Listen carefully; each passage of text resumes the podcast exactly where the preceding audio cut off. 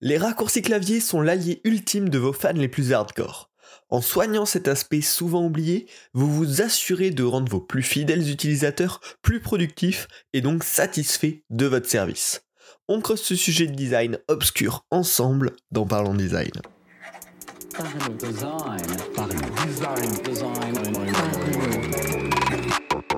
La saison 5 de Parlons Design est soutenue par ZK4S Theory, le site des product designers. Salut, c'est Romain Pachna, j'espère que vous allez bien. On se retrouve dans Parlons Design pour parler de raccourcis clavier et comment designer de bons raccourcis clavier.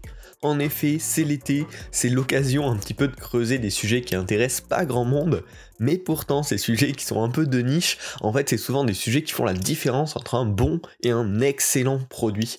Euh, et donc c'est pour ça que j'aime vous en parler, même si souvent euh, ça fait un petit peu moins d'écoute, euh, mais au moins, bah voilà, on creuse des sujets qui nous font plaisir, on creuse des sujets importants ensemble, et puis j'espère que ça pourra un petit peu vous aider.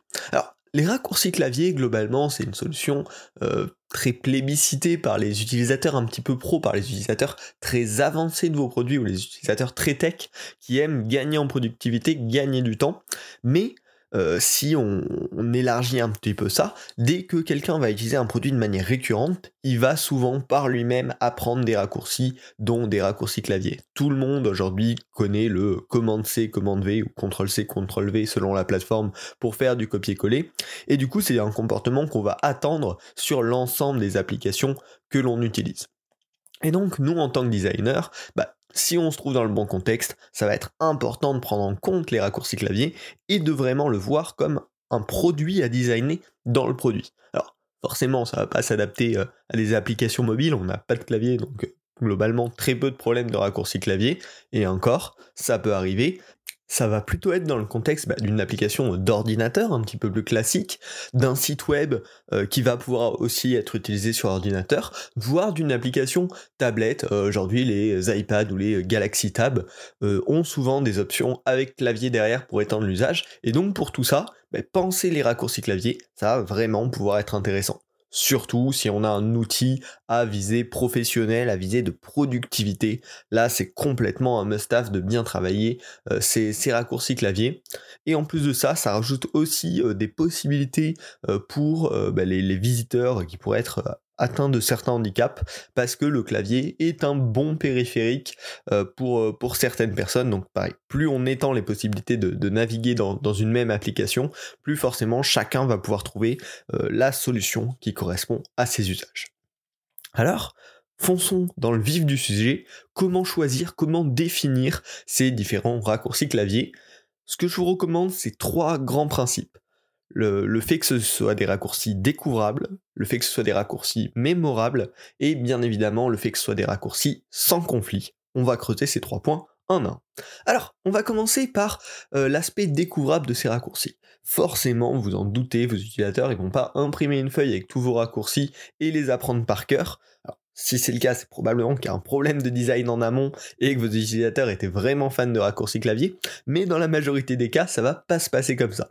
Les utilisateurs vont plutôt apprendre au fur et à mesure des petits raccourcis clavier, puis des raccourcis plus complexes, puis des raccourcis très avancés, grâce au contexte, au fur et à mesure de leurs besoins dans l'application. Pour ça, on a plein de solutions de design qui vont pouvoir venir y répondre. Et c'est assez intéressant quand vous allez vous, intéresser et suivre le sujet. Vous allez voir qu'il y a vraiment plein, plein, plein de manières innovantes, euh, très uniques dans chaque application pour transférer cette connaissance sur l'apprentissage des raccourcis clavier. La plus classique, c'est le traditionnel tooltip.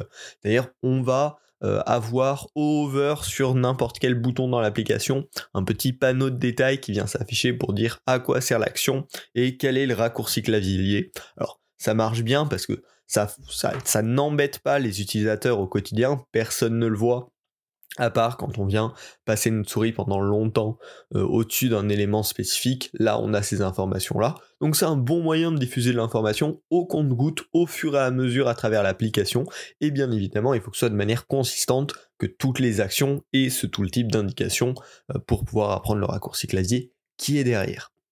Ça vraiment c'est la méthode traditionnelle. D'autres méthodes qui me semblent un petit peu plus intéressantes, il y a notamment Figma. Euh, vous l'avez peut-être déjà vu, qui a un panneau de guide d'apprentissage des raccourcis clavier. Alors forcément, on le retrouve dans tous les menus de l'application, et on a euh, aussi ces, le type qui viennent s'activer euh, pour, pour voir les différents raccourcis clavier. Mais on a en plus ce petit panneau de guide d'apprentissage qui va ranger tous les raccourcis clavier par section, par type, et surtout qui va nous montrer la progression qu'on a à travers ces raccourcis clavier. Et au fil du temps, euh, ben, certains vont passer en bleu, c'est ceux qu'on a déjà utilisés, et vont nous inviter à apprendre de nouveaux raccourcis clavier au fur et à mesure pour améliorer notre usage de Figma. Donc ça, c'est aussi une très bonne méthode. Et la dernière que j'ai envie de vous recommander, même s'il y en a plein d'autres, c'est d'utiliser un raccourci clavier qui montre tous les raccourcis clavier directement sur l'interface. Alors souvent ce qui est choisi pour ça, c'est d'utiliser la touche commande sur Mac ou la touche contrôle, parce que c'est celle qui est souvent associée au raccourci clavier. Et dès que cette touche-là est appuyée, l'interface va se changer visuellement pour afficher tous les différents raccourcis clavier euh, accessibles, enfin toutes les actions qu'on a à l'écran et qui sont déjà accessibles avec des raccourcis clavier pour pouvoir les apprendre. Ça, je trouve ça excellent. Euh, il y, a quelques applications qui implémentent ça. Et en fait, ça permet que les gens qui ont l'habitude d'utiliser des raccourcis clavier très rapidement, quand ils vont vouloir faire quelque chose, ils vont appuyer sur commande. Et à ce moment-là, bah, sur leur écran, on va leur être affiché toutes les possibilités. Et donc ça, c'est absolument excellent parce que on parle à des utilisateurs qui recherchent déjà ça de manière intuitive et on vient leur donner cette information contextuelle.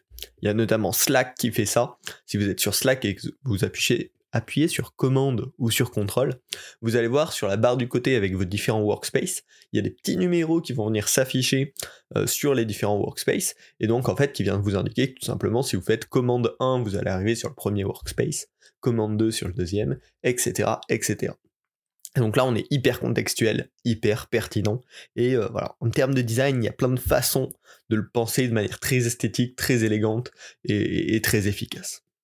Voilà, ça c'était mes trois préférés, tout le type, guide d'apprentissage et le raccourci qui révèle les raccourcis clavier. Il y a bien sûr plein d'autres façons euh, qui doivent être choisies selon le contexte de votre application. En tout cas, pensez-y, c'est vraiment la première étape quand on design des raccourcis clavier, c'est comment les gens vont pouvoir les apprendre, les découvrir au fur et à mesure de leur usage de l'application. Le second point, vous en rappelez peut-être, c'est mémorable c'est bien d'essayer de leur transmettre de l'info, faut qu'ils réussissent à s'en souvenir derrière. Donc on a deux solutions pour ça, c'est déjà du sens pour retenir. On va pas choisir des lettres au hasard pour faire des raccourcis clavier, on va essayer de leur donner une logique, une cohérence. Et deuxième point, de la cohérence entre les différents claviers pour étendre un petit peu euh, la connaissance. C'est-à-dire quand on a commencé à apprendre certains raccourcis clavier, les autres qu'on va apprendre derrière, ils doivent être logiques, cohérents par rapport au modèle de pensée de l'utilisateur. Pour ça, pareil, on a plusieurs solutions en termes de design. Déjà, la première, qui est assez évidente, c'est d'être dans la continuité de l'existant. Tout le monde, ou presque tout le monde, connaît le commande S pour sauvegarder sur n'importe quel logiciel. Ben, forcément, dans votre application, si vous avez une action de sauvegarde, vous allez la lier au raccourci clavier commande S. Parce que c'est ce qui est connu de tout le monde, c'est ce qui est attendu de tout le monde. Et donc, bah, de manière tout à fait cohérente, on va rester dans cette lignée-là pour, euh, pour effectuer cette action en raccourci clavier. Voilà. Ça, c'était la première chose évidente. Mais qu'est-ce qu'on fait de toutes les autres euh, actions qui bah, qui sont pas déjà reliées à des raccourcis un petit peu connus, quoi? Bah, il y a deux méthodes là-dessus. Soit on va mapper nos raccourcis clavier selon le nom de l'action. Vous voulez faire une action, par exemple, pour quitter, vous allez faire commande Q, parce que bah, Q pour quitter. Mais par contre, là-dessus, on a plusieurs problèmes. Déjà, on a un problème de langue. Euh, entre le français, l'anglais, l'italien, l'espagnol et plein plein d'autres langues, bah, potentiellement votre logique euh, selon le nom de l'action peut être cassée. Donc attention à comment euh, vous gérez la localisation de votre produit s'il est présent dans plusieurs pays. Potentiellement proposer différents sets de, de mapping selon le pays à voir. En tout cas, c'est une première méthode pour le faire. Et dans plein de cas, bah, vous remarquerez que la plupart de vos raccourcis clavier existants sur, votre ordi, par défaut, bah, ils sont mappés comme ça. C'est-à-dire, on a le commande C pour euh, copier, on a le commande F pour rechercher, qui est en fait commande find. Euh, mais voilà, là on, a, on découvre déjà un premier problème, c'est que c'est en anglais, alors que nous on parle en français. Euh, et donc voilà, on peut essayer de mapper au mieux avec les noms de l'action, mais vous allez voir qu'on va très vite rencontrer des problèmes. La seconde solution qui marche notamment très bien pour la navigation, c'est le mapper selon l'aspect visuel. Je vous parlais tout à l'heure euh, de Slack dans lequel on peut naviguer entre les workspaces. Ben là, il y a tout à fait une logique. C'est-à-dire quand on appuie sur commande, on va pouvoir choisir un des chiffres de 1 à 9 pour se déplacer dans les workspaces. Donc commande 1 pour le premier workspace de la liste, commande 2 pour le deuxième, commande 3 pour le troisième, etc. etc. Et donc là, bah, on n'a plus aucun aspect de logique textuelle, on va pas choisir le nom du workspace comme raccourci clavier ou autre. On va vraiment, bah, on a une liste et du coup on va se déplacer comme ça dans les éléments. Figma notamment a repris cette logique, on a le commande 1 et commande 2 pour passer entre les layers et les assets, qui sont les deux onglets en haut à gauche. On a le commande 7, 8, 9 pour passer entre les trois onglets qui sont à droite. Donc visuellement, les raccourcis clavier sont localisés en fonction de l'emplacement de l'interface. Et donc, bah, c'est aussi une façon de mapper ces raccourcis clavier de manière cohérente et logique pour l'utilisateur. Le dernier point, parce qu'on l'a vu, voilà, ces logiques elles sont imparfaites parce que bah, on a des limitations de place, on a des limitations de lettres, on a des limitations de langue. Mais ce qui va être hyper clé derrière, c'est d'étendre tout le temps la même logique pour tous les raccourcis clavier. Euh, notamment si vous utilisez euh, commande, euh, commande plus une lettre pour des actions, bah, il va falloir essayer d'utiliser commande plus une lettre pour les actions. Si vous utilisez Alt et un chiffre pour la navigation, bah, si vous faites aussi de la navigation avec les lettres, vous allez utiliser Alt et une lettre pour la navigation. On va toujours faire gaffe d'avoir la, réflexion la plus cohérente et pas d'utiliser une fois commande plus une lettre pour une action, puis ensuite alt plus un chiffre pour une action. Sinon, on risque de perdre complètement l'utilisateur parce qu'il bah, n'y aura aucune cohérence entre les décisions de raccourci clavier. Donc voilà faut essayer d'avoir cette cohérence globale pour que ça puisse s'apprendre au mieux au fur et à mesure dans le temps. Et c'est là qu'on arrive au troisième point de comment designer de bons raccourcis clavier, c'est sans conflit. Forcément, on cohabite avec plein plein d'autres services. Bah déjà l'OS de l'ordinateur, le navigateur potentiellement si vous êtes sur une web app, les applications qui tournent en fond, l'utilisateur peut avoir des tonnes d'applications différentes qui tournent en fond et qui sont liées à des raccourcis clavier, et bien sûr votre application. Donc déjà, comment on fait pour gérer tout ça? Euh, Premièrement, on va éviter d'utiliser les raccourcis communs, sauf dans certains cas. On en parlait tout à l'heure. Si votre fonction remplace une feature correspondante à un raccourci clavier commun dans votre app, bah là, dans ce cas-là, on va pouvoir le remplacer. On parlait tout à l'heure du commande F qui permet de faire une recherche dans à peu près partout. Bah, c'est tout à fait ok d'utiliser ce raccourci-là, même si ça va probablement désactiver euh, d'autres raccourcis, d'autres applications qui tournent en fond, parce que ça correspond à la recherche dans votre application. Donc on va pouvoir utiliser un raccourci clavier commun pour l'attribuer à une fonction spécifique, mais qui représente toujours euh, la valeur proposée par ce raccourci clavier en général. Et le deuxième cas euh, dans lequel on va pouvoir des fois euh, réécrire au-dessus des raccourcis clavier communs, c'est si la fonction remplacée n'a pas du tout d'usage dans votre application. On parlait du commande S qui est pour sauvegarder en général. Vous êtes dans une application de calendrier, il n'y a pas de sens de sauvegarder, vous allez pouvoir réutiliser ce raccourci clavier à autre chose. Mais voilà, faut toujours faire gaffe de d'éviter les raccourcis clavier qui sont trop communs, qui ont un usage fort potentiellement aussi dans le système.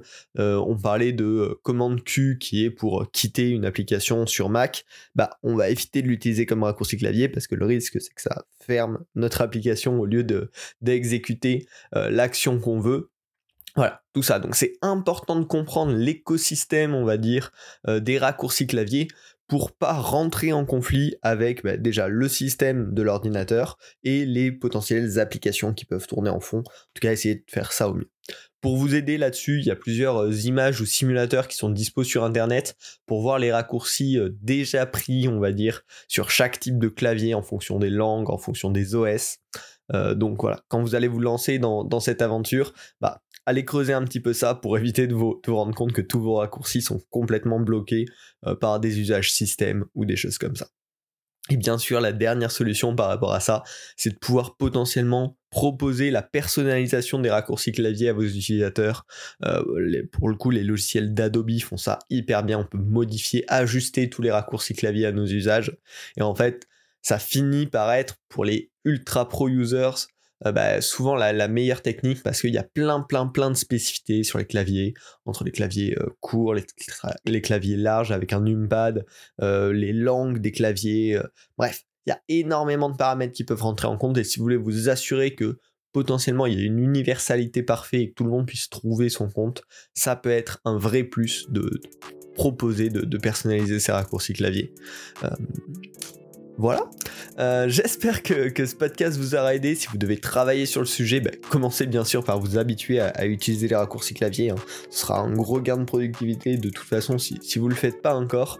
Euh, et, et, je trouve que voilà, c'est juste un sujet hyper intéressant parce que ça fait partie des choses qui touchent vraiment finalement peu d'utilisateurs et en même temps beaucoup, euh, qui a un gros impact sur le fait de la satisfaction, la productivité des utilisateurs.